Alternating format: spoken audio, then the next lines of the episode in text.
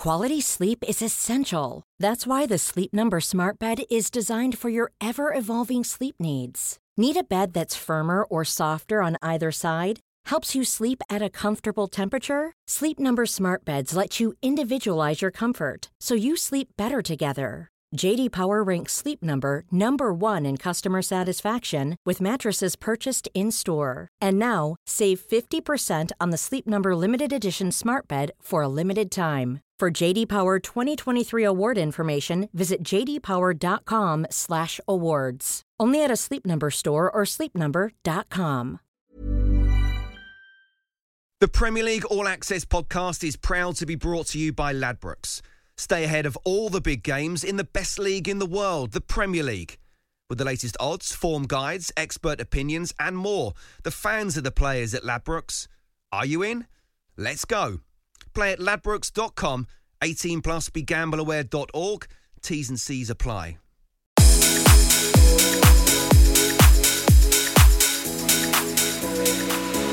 Hello and welcome to the Game Day podcast from TalkSport, the ultimate review of all the weekend's Premier League action. And there was some action. Alongside me, Sam Matterface, this week, former Palace and Newcastle star Darren Ambrose and TalkSport's Alex Crook.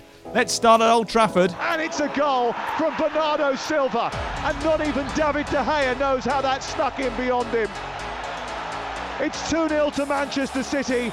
It's only two nil, but this is a Manchester mauling. Manchester United have not had bravery, and no. They've lost the bravery. It mm. showed De Gea, after twenty minutes, started kicking the ball long. That is not a top four team.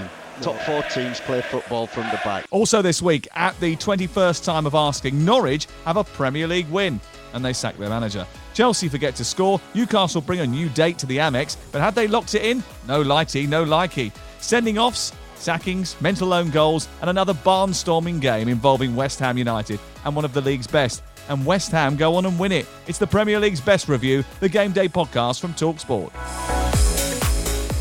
Hello, gentlemen. Uh, two sackings and no appointment at Newcastle. It's been some weekend. Alex Crook and Darren Ambrose are here. Crookie, Newcastle aren't going to mess this appointment up, are they? I mean, it is done, isn't it? I mean, Amanda Staveley literally walked Eddie Howe into the director's box at the M X Stadium. But there's been no announcement yet. Why Why is that? Um, I'm told the announcement will be made on Monday. I know we were expecting that it could even be made on Friday, and Eddie may well have been in the dugout on Saturday. There were some delays in terms of sorting out the contracts for his backroom staff. My understanding is that has all been finalised now, and Eddie Howe will get to work next week. And what a big job he's got on his hands as well. Newcastle, for the first time in their history, winless in their first eleven games. At the start of a season, only three teams in the history of the Premier League have ever stayed up, having failed to win any of their first ten games. It's not been done since two thousand one, so twenty years. Ah, but they didn't have the money that Newcastle have got. And Darren Ambrose says, I mean, whenever we speak to Darren Ambrose, I mean, he's a Tottenham fan if Tottenham are doing well. He's a Crystal Palace fan if he's in a, a suite at Selhurst Park. And he's probably now, very quickly, etching a black and white tattoo onto his arm, thinking there's a bit of cash to be made up there now. Um, what, what was the situation? What do you? What, are you pleased about the, the Eddie Howe appointment? I, I will be once this uh, gets over the line. I think. I think if you look at what the criticisms were uh, for Steve Bruce, it was the the lack of kind of desire and the, the forward-thinking play. He was very um, defensive-minded, and you know that didn't work out at all for him, to be honest. And Eddie Howe is complete opposite. He he is go out, score more goals than the opposition. I'm sure he will he will try and change that to a certain extent, because that obviously he capitulated a little bit towards the back end of his Bournemouth Bournemouth days. But it, it's a great appointment. You know, he knows a few players up there. Uh, Callum Wilson had a great relationship with him, and I think Crookie Ryan said... Ryan Fraser didn't. Yeah, I th- well, I think Crookie said recently, I heard him saying that Ryan Fraser and, and Eddie Howe's relationship is, is not completely finished, so that can be uh, re- rekindled. So yeah, I think that that's more down it's to like that an episode of X on the Beach. That's it. It's more down to the fact that it has to be rekindled, really. Otherwise, he, he's going to come in and get rid of Ryan Fraser immediately, and I don't think he will do that. So Matt Ritchie as well. He's he's had him, so he knows. He's familiar with a few. He's going to bring all his coaching staff over as well, which I believe, and Crookie says as well. I believe it, it's. He he likes to do that, and I think that's what's needed at the football club, a complete change, complete overhaul, and January is massive. It's so important. They need to really rebuild. They need to build foundations at that football club. You're not going to go out and sign world-class players at the moment. You're not going to get these big, huge signings. You need to start quite low and build foundations. I was with Chris Waddle today. To say he was underwhelmed is an understatement. Um, complete rebuild in process at Aston Villa as well, because Dean Smith has been fired after five straight defeats. I thought he had a little bit more credit in the bank than that, to be honest with you. But I look back at some of the statistics. They have lost, would you believe this, eighteen games in twenty twenty-one. And as a result of that, amongst other things, they have decided to let him go. I think, Crook, you'd sack a manager every five minutes if you were chairman, especially if it was Dean Smith, because you and him don't get on very well. Um, but are you a little bit surprised by this? Not really. Um, just judging by the tone of his post-match interview on Friday. I was at the game at Southampton, and he was asked, uh, do you think you'll be given time to turn this around? And he said, I can't answer that. And when a manager says he can't answer questions about his future, I think he knows the writing is on the wall. Um, I think it's going to be an interesting change of direction for Aston Villa. And I, I see similarities when Southampton got rid of Nigel Adkins all those years ago, and there was uproar from the supporters because he was the man who took them back into the Premier League.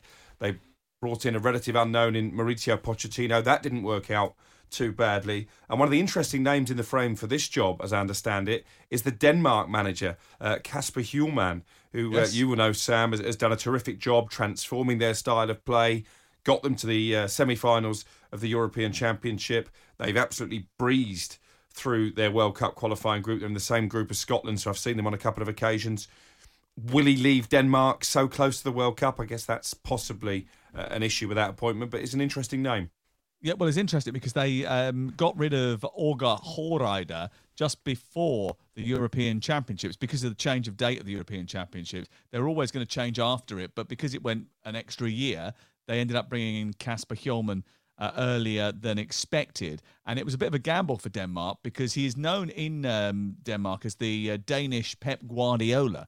Um, and he's very much all to do with playing high, wide fullbacks, progressive football, real fast up and at them in your face type of uh, of a game. And obviously he had to deal with quite a very difficult situation during the European yeah. Championships as well with Christian Eriksen, bearing in mind that they were seconds from going out, ended up being semi-finalists. Pretty impressive turnaround. Um, and he's a very well-mannered guy. He's brilliant to talk to. He's excellent at, at articulating his views. So he's definitely a contender. I heard that Ralf Hasenhüttl was a contender as well for that job, which is interesting, as well as Steven Gerrard. So that is, um, it's going to be quite an interesting international break, Crookie. Yeah, just on the, on the Ralf Hasenhüttl link, I've obviously spoken to people at St Mary's. They're confident that he, he wouldn't take that job and he's committed oh, to their project. He's your best mate, the C E O now, because you're mates with him now. That's where you play golf with him, don't you? uh, a good journalist never reveals his sources. Darren, you'll be more keenly interested in the vacancy down the uh, road from your old club, Ipswich, won't you? Daniel Farke is uh, out of a job. I mean, obviously, this would be a major talking point for us if all the other stuff hadn't happened. But, I, I mean, it defies logic, doesn't it, really? They win their first game in eons and then decide to sack the manager that they probably should have sacked three or four weeks ago. I mean, I find the timing very, very strange, as you said, beating Brentford. I think Brentford played very well and should have got the result, actually. But Norwich ended up getting the result. And you look at the next game, Southampton, Wolves and Newcastle. There's three games that potentially they could get some points out of as well. So the timing was strange, but it, it had to happen. Um, and I, I see it quite an ambitious move, I feel. And what I, I look at it is if if they were already preparing for the Championship, I think they sh- they would have kept Daniel Farke. I think he would have been the best man to bring them back up from the Championship. So this makes me think, you know what, they are... They're they thinking they have a chance of potentially staying in the division, so they have to get it done as early as possible. And we know this um, international break normally sees the end of some managers. It has at the moment as well. So it's it's a very, very tough job, whoever's going to come in and take that. But it's one that I think it, it, Norwich have shown some ambition. And like I said, and you know they feel they've got an opportunity to stay in the division. I don't. I think they're, they're done already. I, I really believe that. But they're having a go. Okay, um, we won't discuss the statistics that mean they're already down. So just instead, to Crook, tell us who's going to take the job. Well, the interesting name in the frame there is Frank Lampard. I've heard from a couple of sources now uh, that he's very high on their shortlist and also that he is keen uh, to get back into management as soon as possible. Um, Why would he want to take that job? Well, he just managed Chelsea. He has just managed Chelsea. He was in the running for Crystal Palace. His name was mentioned in dispatches for Newcastle, but he didn't get either of those jobs. And I guess it gets to the stage as an out-of-work manager where if you don't get back in as soon as possible, you could end up in an Alan Kirbishley situation where you get linked with every job that becomes available and never actually take any of them. Also, but I he's think... going to get relegated. They're going to get relegated. What is the point of taking a job where you already know the outcome of it? If you're a manager like him trying to build a career, they're better off getting someone. I'm sure this is a much more attractive job for someone who's a Red Adair character. You know, I'm not saying this person should get it, but this person is available at this moment in time. Neil Warnock, going, try and make them hard to beat, try and get some points on the board and keep them in the Premier League. And at the end of the season, whatever happens, leave it, give it to somebody else. I mean, Frank Lampard trying to build a career, it seems crazy for me that he would want to take this job on. I think the attraction for him is that he knows he will get time, because if they do go down this season, it's almost not on his watch, because they're in a pretty perilous situation already. He'll be given resources to to bring them back up from the Championship next season, and he will have a promotion on his C V, because let's be honest, if they do go down, as, as looks likely, they will be one of the favourites to to come back at the first time of asking again. Uh, OK, let's talk about their relegation rivals. I was at Old Trafford at the weekend and Manchester United were beaten again. We are underway in the Manchester derby. Waterway Matt in the centre. Walker's cross to Gundogan. Gundogan to the far post. How has he missed? But it was easier to score for Ilkay Gundogan. This towards the near post. Bailly gets the first touch on it and scores an own goal. Left-footed cross by Cancelo. In front of the Stretford end. Bailly dives in. Diverts it beyond his own goalkeeper. Shaw's got to get a cross in here. He does. Ronaldo with a volley save. Comes back to Greenwood. He's missed it. Low ball back to De Bruyne. It's blocked by the defender. Comes back to Jay oh. It's a magnificent save to pop it over the top by De Gea. Cancelo towards the top corner. And another big right hand has to come out for David De Gea to pop it over the top of the crossbar. Low ball in towards the near post. Oh, Lindelof nearly scored an own goal. De Gea makes a massive save. Cancelo's got it now. His right-footed cross is deep towards the far post, and it's poked in at the near post, and it's a goal from Bernardo Silva. And not even David De Gea knows how that snuck in beyond him. Foden free on the left-hand side. He's picked him out into the area, left-footed. Hits the outside of the post. Here's the corner. Foden in towards Rodri. The ball drops inside the area, and it stones to turn and smash it goalwards and missed the target by an inch. Boos for a listless, lifeless performance from Manchester United. It's Manchester United nil, Manchester City two. Manchester United nil, Manchester City two. United so passive, so timid, so listless and limp. We have decided on the Gameday pod not to even bother discussing them this weekend, because you've heard every possible rant that Crook could muster, and we don't want to go over old ground. I'll point out the bare statistics to you. They had four touches in the opponent's box in the entire game. Think about that for a second. Not shots, not shots off target, four touches in the opponent's box in the entire game. That will probably give you a very accurate picture of their pathetic performance. Here's a snippet of what Ole Gunnar Solskjaer said to me afterwards. I understand the critics. Of course, we, we've lost the two games against Liverpool and City. I'm not blind and I'm not uh, deaf. I can, I've seen what's happened. Uh, but I believe in myself. I believe in the coaching staff. I've got incredible coaching staff. The attention to detail. We need to start believing that we can do it. Players, staff, everyone, uh, fans, because uh, this club will always bounce back, and uh, when we play Watford, we'll be ready. Let's talk about Manchester City then and focus on them, because they were excellent, smothering Darren with their high press. They played four two four zero with, with two number tens, no centre-forward, against the back three, which tactically worked brilliant because the back three had absolutely no one to mark, and Scott McTominay and Fred were running around trying to look after six players. It was easy for Manchester City. And I think they declared at two nil. I think they could have gone on and on and on. If it wasn't for David De Gea, I think it could have been four or five in the first half alone. So, you know, albeit he was probably at fault for the second goal, David De Gea, I think he kept them in the game at two nil. Do you think so? I think that's harsh. Well, it's it, so close to him. It, it was, but you'd expect a goalkeeper of his quality to at least get a, a solid a solid hand to it and keep that out. I think the defending was atrocious, but like you said, we won't discuss that too too much. But Manchester City were just phenomenal. Phil Foden showed his quality again, and this was without the one hundred million pounds man, Jack Grealish, by the way, who who sat on the bench. But, I mean, I heard, uh, and I, I spoke about this on the boot room, I heard um, Pep Guardiola after talk about, um, it, it's like when you play in the fridge, you have to pass it round. And listen, I don't exactly know what he was talking about. We tried to get no some some callers to, to. We tried to get callers to phone in and see if they knew. No one knew. It was a similar comment to the the Jamie Vardy and the soup. So it was brilliant from him. It was a masterclass, but he didn't need to do much, to be honest, to get the victory.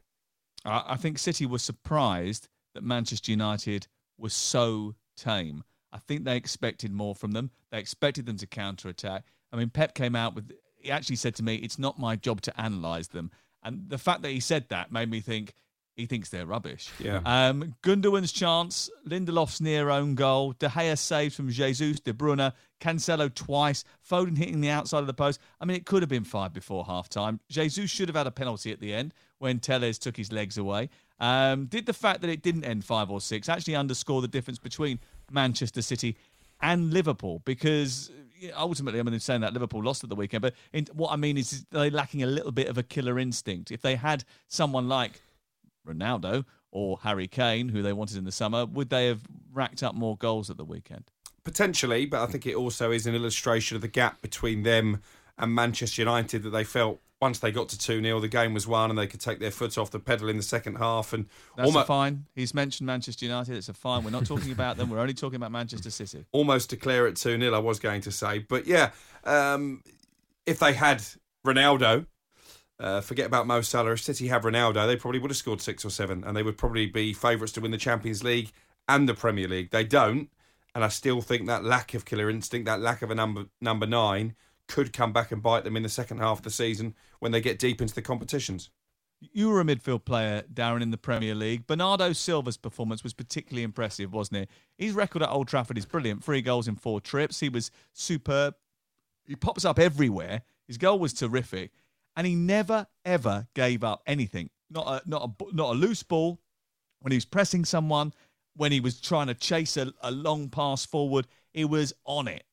He just looks full of confidence. He's a joy to watch. Like you said, some of the little touches, the little intricate passes that he plays, you know, reminds me of a player that would fit into a Pep Guardiola's Barcelona team as well, how he plays. And I think mm. Pep Guardiola knows that and he utilises that, them them skills that he has. And I mean, I mean, his goal was fantastic, just drifting round the back. And no one, listen, poor defender, but no one knew he was coming round the back. And that's what all good midfielders can do when they when they make them forward runs. The, you do it kind of silently and no one knows where you are. No one knows you're coming round the back like that. And it was absolutely incredible performance from him. And, you know, he, he played further forward as well. And it could have been any one of them. Foden, um, Gundogan, all three of them can just kind of switch positions. And, you know, Bernardo Silva seems to be the, the star man at the moment. I, I mean, obviously, if you were a striker, you'd be completely uncomfortable with the fact that they played this weird system where they play high and wide, Foden one side, Jesus the other side, De Bruyne, Gundogan, or Bernardo Silva, depending on whose turn it was, was playing as a false ten in sort of like a not a half striker role. I mean, it, it was it was brilliant to watch, but I mean, unless of course you were uh, Uh, a Manchester United supporter. I mean, I would say it was brilliant to watch unless you were Luke Shaw or, or Harry Maguire, but that would that would probably mean they would have to be looking, which they weren't, um, which is why Bernardo Silva scored his goal. Um, interesting to see what happens with Manchester United over the course of the next uh, couple of weeks or so. I mean, we, we've talked about it extensively and we won't go into it today because we've already said we're not going to. But in terms of changing the manager, I mean, I think it's pointless. I think it's pointless for this reason. We had this discussion privately. You know, the biggest issues at Manchester United come right from the very top. This is a club which is decrepit. It is falling apart at the seams from the top. And maybe what they've been doing over the last few years is trying to repair some of the damage and put some infrastructure in place. They need to do that. They need to continue with that project because I'm telling you this as experience that what happened to us on Saturday, we couldn't even get a solid broadcast line from that decrepit old stadium, which is falling apart. We squeezed into little seats and slightly odd corridors that are like rabbit warrens around the back of a stadium. This is Manchester United. They go on about being the number one club in the world, something that Ole Gunnar Solskjaer mentioned on Friday in the press conference. I mean, you can't even get a broadcast line out of the place. It's a nightmare. The internet doesn't work. The turnstiles are congested and small. They're about eight hundred years old. I mean, it is. I mean, it, the whole place just needs investment and organisation and a decent C E O. Anyway, might let's be some move tears on. Here, West... Sam, to be honest. I was going to say, he's cheered me up, hasn't he? Uh, he's going on holiday this week. What's he moaning about? Uh, West Ham three, Liverpool two. If you wanted to get cheered up, you could have watched that game because it was fantastic. If the Manchester derby was a non-contest, then this, then this is a marked difference to what we saw at the London Stadium. Liverpool conceding for fun again. West Ham exposing it. And it brings to an end a twenty-five match unbeaten run for Liverpool. Alisson, who is so reliable usually, had a tricky afternoon. Jurgen Klopp moaned that the first goal was a foul. No, it wasn't. It wasn't. Uh, he also said that Cresswell should have been sent off. That I'm probably going to give him. Uh, but overall, they only had themselves to blame, Crook. Yeah, I'd rather f- focus on the West Ham performance than, than Liverpool's failings. And I agree with you. I think it was churlish of, of Jurgen Klopp to suggest that the goalkeeper was fouled. We, we, we were on air during the final stages of that game, and not one Liverpool fan contacted the boot room to suggest that there was anything wrong with the first goal. I was pleased, actually, that the, the goalkeeper didn't get the usual level of protection that we're used to seeing in the Premier League. But West well, he Ham... pushed it into his own net. Exactly. Mm. It was just bad goalkeeping. But West Ham are rapidly becoming the success story, not just of the season, but the last eighteen months. This is not an overnight turnaround. They were brilliant and consistent last season, finished in the Europa League places, flirted with the Champions League at one stage. We questioned if the squad was deep enough to continue that, given the added complications of playing in Europe. They've really embraced the Europa League, and I agree with Kevin Hatchard. I think when teams do that, it can actually aid their league form, as it has for West Ham. They are a fantastic unit. Um, they've got tremendous character, and I think you need that if you're going to pull off a result like that against Liverpool. Kurt Zouma has been one of the signings of the season, and Declan Rice impresses me week in, week out, and I just wish he was playing in a Manchester United shirt, to be honest. I think West Ham have flourished in part because of their off-field atmosphere, which has been created by the whole management team. I know what they do behind the scenes, and it's, it, it is a good atmosphere. Stuart Pearce is massively involved in it, as you would expect, because he's that sort of character. David Moyes allows that to happen. He knows it's important uh, to sort of gel everybody's personalities together. They're organised brilliantly. I must say, I agree with you about Zouma. I think he's been excellent. I want to mention Ben Johnson. I think he's done so well since coming into the team. Brilliant defending against the top classed side. I mean, it begs the question, Crook, would you have Moyes back at Old Trafford? Don't answer it, don't answer it, don't answer it. I'm just goading you, you know I am. Uh, unfortunately for Liverpool um, and Trent Alexander-Arnold and Divock Origi, they're beautifully taking goals, counted for nothing, Darren. Uh, but maybe they wouldn't have done if Sadio Mane had converted that header right at the very end. Yeah, it was a big chance for, for Sadio Mane. And yeah, I, I, I agree with you. I think an inch, an inch inside of the post and, and he equalises. So, but it, it was a, it was kind of a, a very average performance off Liverpool. I know Crookie said it's, it was down to West Ham, and I, and I do think that. I think West Ham stifled them, and they knew exactly how to, to play against them. Um, but the like you said, the the goal. What's it, Jurgen Klopp saying? You need more help. They need more support. The goalkeepers. I mean, they have more support.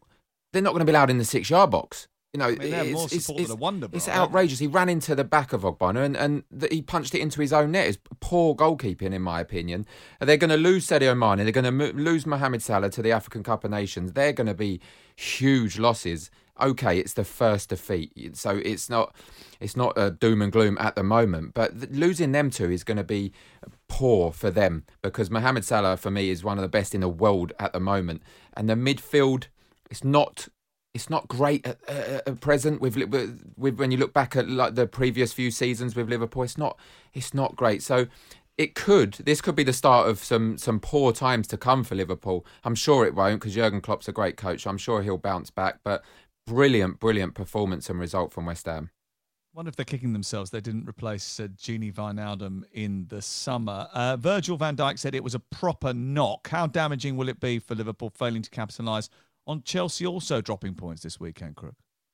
Yeah, that will be a frustration, I think, to Jurgen Klopp because it's so tight, isn't it, at the top of the table. Every drop point is going to be crucial come the end of the season. That's probably why he was so frustrated with the, the so-called refereeing decisions that went against him. Everton Tottenham was juiced up by the arrival of Antonio Conte, but it wasn't the perfect start for the Italian. Hard fought, but Spurs now have not had a shot on target, would you believe this, in the league for three hours. You could watch the entire James Bond movie, No Time to Die, in the cinema, watch the trailers and go out for popcorn twice and still be between efforts on target with Spurs. Uh, and it, it's definitely a better watch. He's got some work to do, I think, Antonio Conte. Reguilón had the best chance in the first half when Kane, who didn't have much of a kick really, swings across to the Spaniard at the back post, but he couldn't control his strike. Everton much better than they have been recently. What did we think?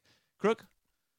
They were more organised defensively than they have been recently, and I think already you can see when it comes to Tottenham, that Antonio Conte has, has got them more organised as well. Obviously, it's no surprise that he's adopted that back three formation that served him so well at Chelsea. But the lack of creativity for Tottenham was startling. And you've mentioned the stats there in terms of their lack of shots on target. I've always said this new manager bounce is a myth. If you look at the stats, more often than not, uh, managers take a while Um, to start picking up points, and that might well be the case with Tottenham and with Antonio Conte. I guess in some ways the international break has come at a good time. It will give him a chance to lay down some roots and, and, and get some blueprints in place in terms of how he wants them to play. But they still need their better players, the Harry Kanes and the Sons, to step up, and you can't just do that overnight. Uh, Everton, as I said before, much better. Richarlison livelier. They look a little bit more solid. They can't get D C L back quick enough, though. Um, you knew they were giving up too many chances prior to this game. So Rafa, being a proper coach, gets them back on the straight and narrow, Darren. Yeah, I think uh, if you look at this game, it's a game that he probably earmarked as a game that he could win. That was before Conte uh, took over Tottenham. So he would have looked and thought, right, this is the one that I need to get back on track. And to keep a clean sheet, obviously had the, the red card right at the end, which um, in my opinion was a red card. I think it was very similar to the Cresswell, one given, one not. So the inconsistencies of the referees was disappointing today. But yeah, I, I'm totally with you. I think Everton have, have turned the tide a little bit, and they'll be looking to build on this this performance, as as will Conte as well. If I if I just touch on Tottenham, uh, being a Spurs fan, as you mentioned earlier, uh, today I'm a Spurs fan. Um, Vitesse, when they played Vitesse, they could they they were brilliant at attacking. They were creating chances, and, and today they defended very well. So they just need to get that balance right. Conte will get it right. And the, the next four league games: Leeds at home, Burnley away, Brentford at home, Norwich at home. They are winnable games. So he's going to, into a run of games now with with Muro in the in the Europa Conference, where he could really get his team like spirit and bonding, because that's what they need. And you know, I'm I'm very very excited as a Spurs fan. OK, uh, Everton had a penalty overturned. Richarlison brought down by Lloris. He did get his hand to the ball, so it was reversed by the V A R. But is that the right call? Because he also gets a big chunk of Richarlison. Now, anywhere else on the pitch, we always say getting the ball is not a defence. So, penalty, no penalty. What do we reckon? Uh, I, I didn't think it was a penalty. When we f- watched it live, I thought, no, he, he got the ball. I just looked at the, the direction that the ball was going, and then the direction it ended up going after Lloris got his hand to it. And I think they got the decision correct. There was a obviously Richarlison thought it was a penalty, of course, but when you're look, when you're going over to the V A R, uh, when you're sent over to the screen, you know that you're going to overturn that. But I just felt the referee probably should have seen that as well. If you're looking the direction Richarlison's running, the ball clearly changes, so he clearly got a touch with his hand. And, yeah, for me, that was the correct decision. OK, Lo Celso hitting the post towards the end. I thought that was a good save, actually, from Pickford. He got something on yeah. that, didn't he? Yeah, um, so. Hol- Holgate's sending off, two-footed, out of control. He lands his studs high up onto the leg. It's a definite red card. No complaints, only just come off the bench. And I think the comparison to Cresswell is interesting, because it's, I think it's worse than Cresswell's, but it's not too far away. So, you know, I think that could have been a red card as well. Right, let's get back to Saturday afternoon. Newcastle, none the wiser. Right-footed down the middle. And Brighton take the lead. And an unerring finish from Leandro Trossard. Here is Sam Maximan, rolling the ball into the feet of Rich Yu. Crosses high towards the far post. Clark knocked it down. And there's Isaac Hayden to volley Newcastle back on level terms. How about that? I think Eddie's he's a professional person. He's respectful enough to leave me alone and let me get on with it, because you waste any time speaking to anybody, then you're losing focus on the, the job in hand. And just lots of pleasing things today. Just wanted to get that first win. We talked a bit about Eddie Howe and his appointment. Shall we discuss the game itself, Crook? The game, I'm sure, was much better in the second half. Is that fair? Because the first half, I was listening to you and I thought it sounded a bit dross, really, to be honest with you. Was that fair? Was that my commentary or the action? um, the, the first half was no, a bit of a... No, tr- you were wonderful, obviously. the As first just heard with the, the highlights. The, the first half was a bit of a training session for Brighton. It was a, a lesson in, in just keeping possession. Again, age-old problem that seems to have come back to haunt them is that they didn't really maximise that territorial advantage. Just the, the one goal, obviously awarded from a penalty, which I think was probably the right call. Kieran Clark did have a, a big handful of uh, Leandro Trossard's shirt. So again, I think V A R working to good effect there. What will frustrate Graham Potter is they didn't manage to maintain that momentum in the second half. Credit to Graham Jones, whatever he said at half-time did work. Uh, Newcastle much more organised, much more positive in their play in that second forty-five, and probably good value for a share of the spoils. But it's a point that doesn't help them too much. It helps in terms of steadying the ship, but um, I mentioned that stat at the start of the programme. History in terms of survival is stacked up against them, and I wonder if Eddie Howe might implement a formation change, because he knows that Matt Ritchie isn't a left wing back. He's playing there more out of necessity, I think, than design. I don't understand why Jamal Lewis isn't getting more game time for Newcastle. I know he's a player that Eddie Howe has admired previously, so maybe his appointment could be positive for Lewis. I think Eddie will want to go back to a back four, and they need to service Callum Wilson more, because for much of the game, Callum Wilson was thirty yards away from anybody else in a Newcastle shirt, and quite often the ball was just sailing over his head. That's not going to get the best out of him. Again, Eddie will know how to get the best out of him, and the Fraser situation is an interesting one, because Ryan Fraser isn't particularly popular with the Newcastle fans. I think there'll be a meeting between him and Eddie Howe, in which Eddie will probably say, look, the fans don't like you very much. I know how to get the best out of you. Let's let's use that. Let's utilise your talents, and let's show them what a good player you are, because they haven't seen that yet.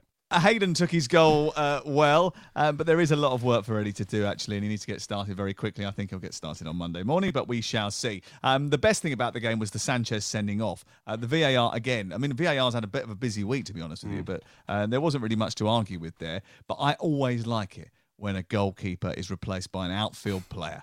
I mean, that is always like the dream, isn't it? It's the best thing that happens. And Lewis Dunk had to go in goal. Didn't have a save the, to make, though. The worst thing is, yeah, I was going to say, the worst thing was no one really tested him. And also, it just happened far too late. Well, why he didn't I mean, shoot we were... from the free kick, I, I do not know. I said that at the time. Just shoot. If you hit the target, you've got a chance with a player in goal. So why he didn't do that was a poor decision. Just dinked it to the back post to nothing. And he didn't have a, a, a save to make. Frustrating. Chelsea won, Burnley won, another three p.m. Saturday kickoff. Chelsea were without um, Mount from the start, Werner, Lukaku again. Um, we forget how to score, says Thomas Tuchel. Hudson-Odoi should have. Havertz did after a terrific cross from Reece James. Brilliant. He's playing brilliant at the moment, Reece James. Christensen should have had it, uh, a header uh, and put it in the corner. Uh, Pope made a save from Jorginho. Silva hit the frame with a header. Havertz went over from seven yards. Barkley had a huge chance. But ultimately, their pro- profligacy and those key absences have hurt them on a crucial weekend. Um, now, the gap should have shrunk, but actually, they're three points clear still at the top of the table, Darren. Yeah, this is going to be frustrating um, for Thomas Tuchel, I feel, that he didn't get the, the result. But when it's one nil, it's always difficult because they're always in with a chance. And Sean Dyche played the game really, really well, actually, and then getting a, a late equaliser. I mean, twenty-five goal attempts and only four on target for Chelsea. I mean, that's not a great conversion rate at the moment for, for, for the players that are there. And like you said about Reece James, there's an array of talent at that right-back slot at the moment for England, and, and he is right up there, along with Trent, for me, that one of the, the best, and his form is, has been absolutely fantastic. But if you look at when Chelsea played Brentford, and it was kind of a smash and grab, and they got the result there. And I, I said at the time, that's a that's a title winning performance. That when you look back, this one is, it, you know, it's kind of evened itself out there because they should have got the result, and they ended up only picking up one point. I think he'll be frustrated to not um, widen the gap, as as you said at the start. Yeah, twenty-five attempts on goal, four on target. I mean, it's a good job that Werner was in the team because it probably would only been two on target. um, uh, James has been excellent from that right wing back position, as Darren was mentioned. Sometimes They play with inverted wing-backs, so when they're in possession, the two wing-backs come in and play as inside forwards. Sometimes they stay out wide. Sometimes they go on the overlap. I mean, it's tactically always brilliant to watch Chelsea, and it's an excellent use of his... Selling a little or a lot? Shopify helps you do your thing however you cha-ching. Shopify is the global commerce platform that helps you sell at every stage of your business. From the launch your online shop stage to the first real-life store stage, all the way to the did we just hit a million orders stage.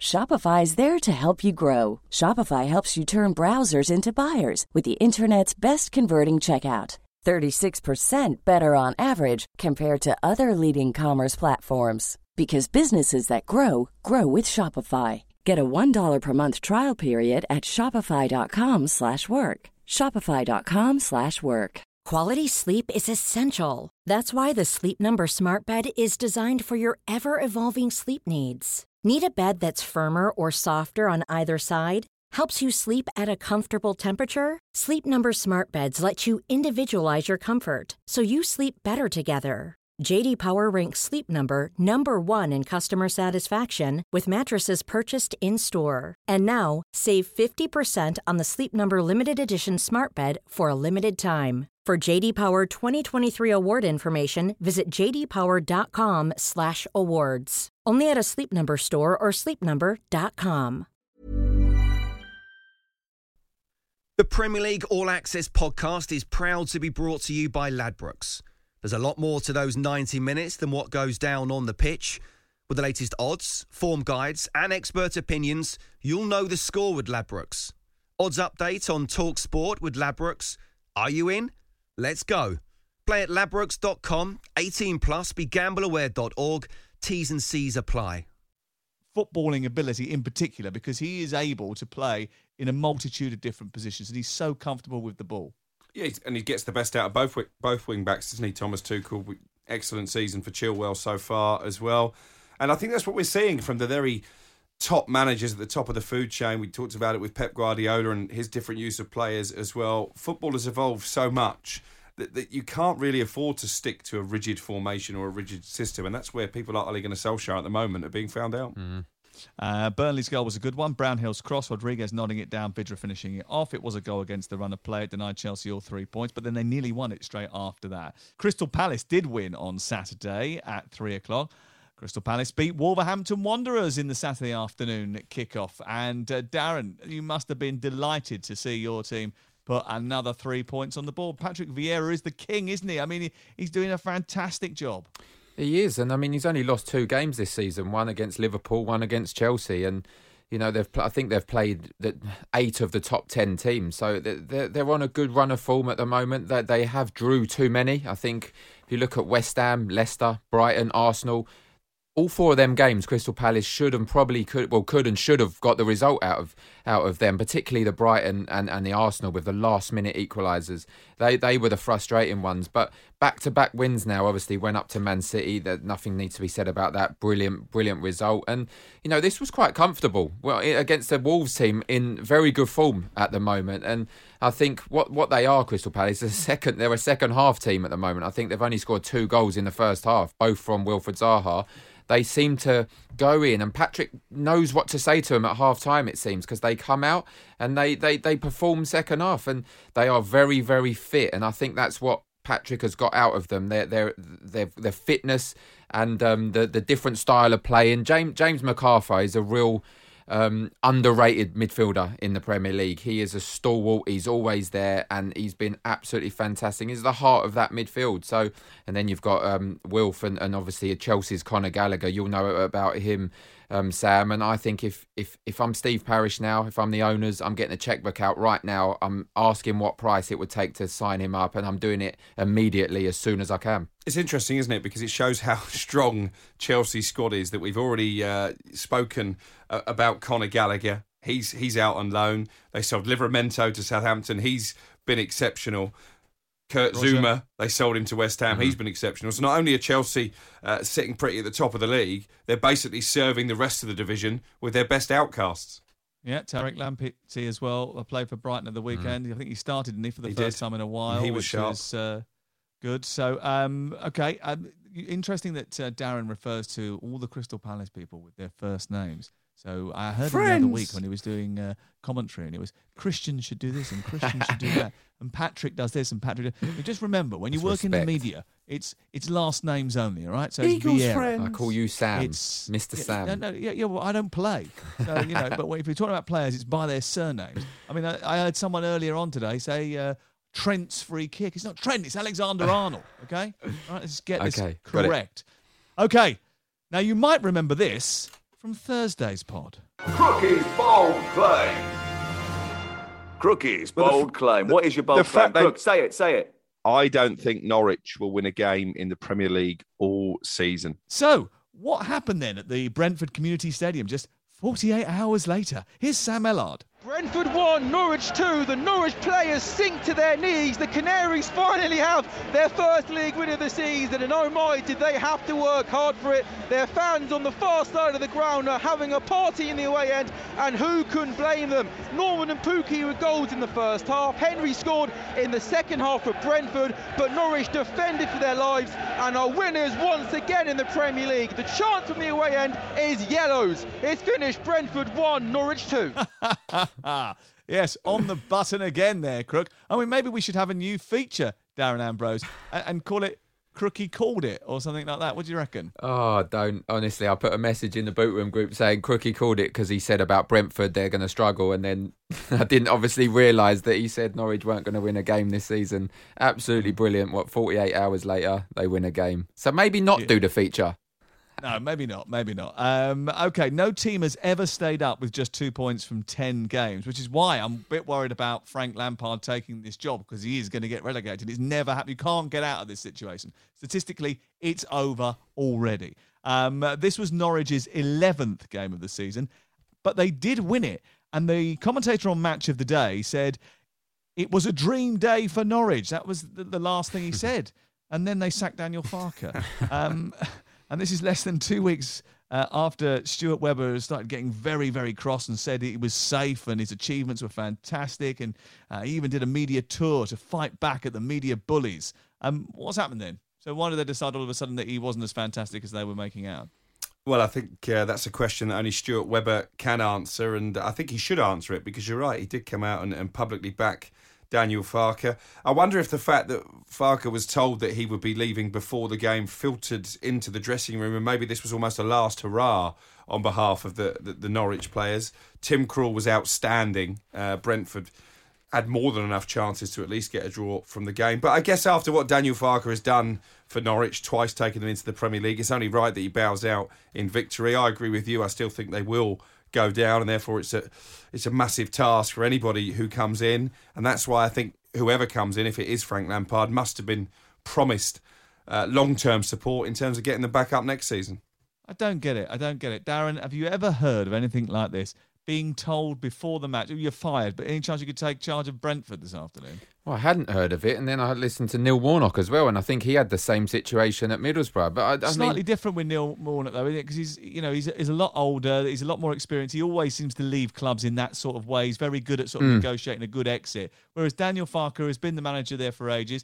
Two weeks ago, he was being supported like you wouldn't believe. And mm. all of a sudden, they're giving him enough time to tell his mum before announcing it to the public. Yeah, I mean, uh, I'm surprised. I'm surprised at the whole situation of Norwich. Like we said, they, they come out, Stuart Webber, and backing him to the to the high heavens. And I don't get it. I don't understand why he's done that. Like I said, they could have given him more chance. In in my opinion, Norwich are going to go down. We've all said that. Everyone everyone agrees with, with that. So why get rid of the manager who is has the ability to bring you up? If you was going to get rid of him, you do it at the start of the season, potentially. You don't do it now.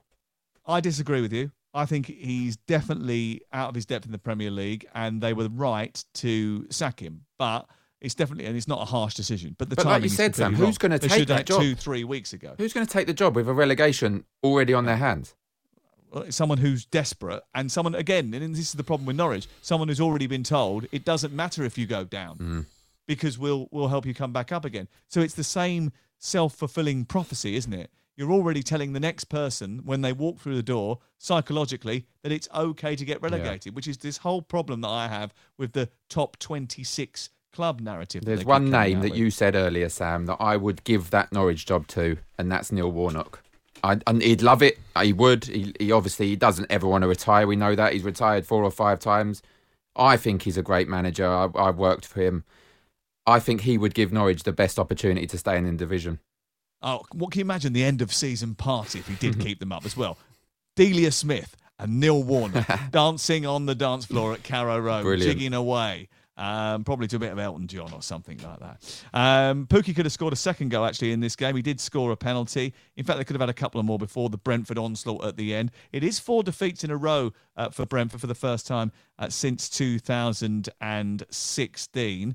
Um, so maybe Crookie might be might be right when his uh, prediction they might be dropping towards the relegation zone. But Newcastle and Norwich are in serious problems. They're already five points behind safety after just eleven uh, played. Uh, Southampton beat Aston Villa on Friday night in the Friday Night Football. Not the greatest game, but it resulted in the dismissal of Dean Smith. We've spoken about that already. So, Crook, here is your one minute to pay tribute to King Ralph Hasenhüttl. Yeah, always been a big fan. Um, I think a lot of people questioned Southampton when they sold Danny Ings, when they sold Yannick Vestergaard, when they allowed Ryan Bertrand to leave on a free transfer and recruited young, unproven players in the Premier League. The likes of Livramento continues to be excellent. Uh, Broja back in the squad at the weekend as well. And Salisu, who was a player they actually signed the previous summer but didn't get much of a look in last season, but is really beginning to excel. And I'm not worried about Southampton because he's got them defensively organised. Yes, they're not a team who are going to score bags of goals without Danny Ings, but he's changed his principles slightly. They don't press quite as high as they used to. They're content for the opposition uh, to have more of the ball maybe than in the past. But as I say, that back line now with Kyle Walker-Peters emerging uh, as a left-back, having spent most of his career at right-back, is going to give them a fantastic chance of picking up points. This was always going to be a series of games where they needed uh, to pick up points because they were playing teams that they would see as possible relegation rivals, and they're doing that. Three wins and a draw from their last four matches. Onwards and upwards, King Ralph. Leeds won, Leicester City won. Uh, Leeds United in front uh, through a spectacular Rafinha goal. His form for club and country at the moment is absolutely out of this world. He is thriving in the Premier League and thriving under the tutelage of Marcelo Bielsa. Not so much the defence, because seventy-three seconds after getting in front, they concede an equaliser. A lapse in concentration again, Darren, and uh, it's all square. I mean, what an absolutely outstanding goal as well from Harvey Barnes, by the way. And you, you are right, it was a lapse in concentration. You, you're, you're most vulnerable. Everyone says it. You're most vulnerable a couple of minutes after the goal. I mean, this wasn't a couple of minutes. This was straight from kickoff, and they should have cleared it. They should have shut up shop for the for a couple of minutes and, and defended the lead that they had and then built on that, but they didn't. But you can't underestimate that goal from Harvey Barnes. He put it right in the top corner, and there was no saving that from Melia, who had an indifferent game, by the way. I thought he was poor at stages and quite good at stages, but I agree with what you're saying with Rafinha. I think potentially he could play in a top four team. I think he has been outstanding for them, but you know, it's a like talk about Melia's form as indifferent. I think Leeds' form has been very indifferent this season, and they you know, were the better team in this game though for most of it. They, they were, they were, but it's two teams here that I think will finish at a mid-table. I, I, I don't think Leicester will will be as good as they were last season and the season before. I think there'll be two mid mid-table sides. They'll both be fine, but you know, it was uh, it was a probably an, an average one-all game, to be honest. Yeah, I'm a bit worried about Rafinha being the man who scores all of the goals for mm. Leeds. I think he's scored five of their eleven goals so far this season. Jack Harrison um, also could have restored the lead after the restart. Leicester thought they'd actually taken the lead when they went forward after sixty-seven minutes. Ademola Lookman turning in Yuri Tielemans' corner, only for V A R to rule it out for offside. Correct, Crook? Yeah, it certainly looked that way. I've only seen um, one replay because I was commentating the Arsenal game at the time. But as you say, busy weekend for V A R, but I think that was a decision that was correct. Um, Arsenal against Watford. Arsenal winners again. I don't think they were particularly brilliant, were they? But they've uh, put points on the board. They, they've got twenty points. They're only two points behind Liverpool. I mean, you, no one can complain now, Darren. No, they seem to have come into a great, great form, and I think, um, obviously, you know, Darren Bent, big Arsenal fan, he's looking at them potentially challenging for top four, which no one would have said that after the first three games of the season, sitting rock bottom. He's really turned it around, Mikel Arteta, and uh, everyone seems to be playing for him, particularly Aaron Ramsdale, who I feel potentially should be in a shout, uh, at least in with a shout of Player of the Month, because He's been absolutely tremendous. And also a big shout out to Maitland-Niles, who come in that centre midfield and put in a real man of the match display. And really, um, he was solid for them. And uh, Emil Smith-Rowe, obviously another another goal, a snapshot from the edge of the box. Brilliant finish. They've got a couple of players, Arsenal, who can feel hard done by not to be in, in Gareth yeah. Southgate's latest England squad. One of them, uh, Darren mentioned there, the goal scorer Smith Rowe, but Ben White as well uh, has been a big part of this defensive transformation. And, and I think the biggest tribute you can pay to that back four now is you can't see where Kieran Tierney gets back in, because Tavares bombing down that left-hand playing side well. was exceptional. Yeah, playing well. Um, I just still think that eventually Arsenal, they ain't going to get any better than they are, are they? And I think Tottenham will get a lot better, and I think Tottenham will probably push them a little bit further, maybe their fourth spot in the Premier League. Of course, you know, uh, Darren, you're working all over the international break, aren't you? Yes, I'm doing some co-commentary at uh, Ipswich. It's all right, I don't need details. Um, I'm working over the international break, that's fine. Uh, Crook's a little bit like some of the England players. He picks and chooses his games. So, you know, we're all working over the international break. Oh, yeah. And he's going on holiday. Yeah. So, you know, when you're working doing those co-coms and I'm, you know, jetting off doing all the England games, he's going to be sitting on a beach with a Sagres. Enjoy. Outrageous, really, isn't it? I, I, but I'm actually... Well earned, he said I've earlier, actually, by the way. I've actually booked an, er, an yeah, earlier well flight than I did have so that I can commentate Scotland on Friday night. That's dedication. Oh, that is dedication. All right, OK, we're off to put the ball in the fridge. Uh, thank you very much for downloading the Game Day podcast from TalkSport. Remember, the pre-match pod will be out on Thursday before the return of the Premier League with the usual preview uh, of all the action. Enjoy the international break. Crook, you in particular, enjoy the international break. I'm gone.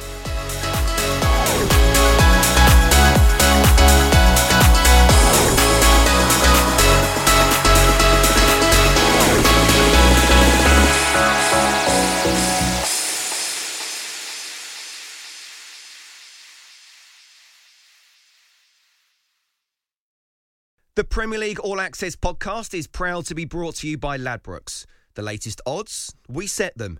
Form guides, we've got them. Expert opinions, we share them. The best fans in the world deserve the best. Be match day ready before the whistle blows with Ladbrokes. Odds update on TalkSport with Ladbrokes. Are you in? Let's go. Play at ladbrokes dot com, eighteen plus, be gamble aware dot org, T's and C's apply.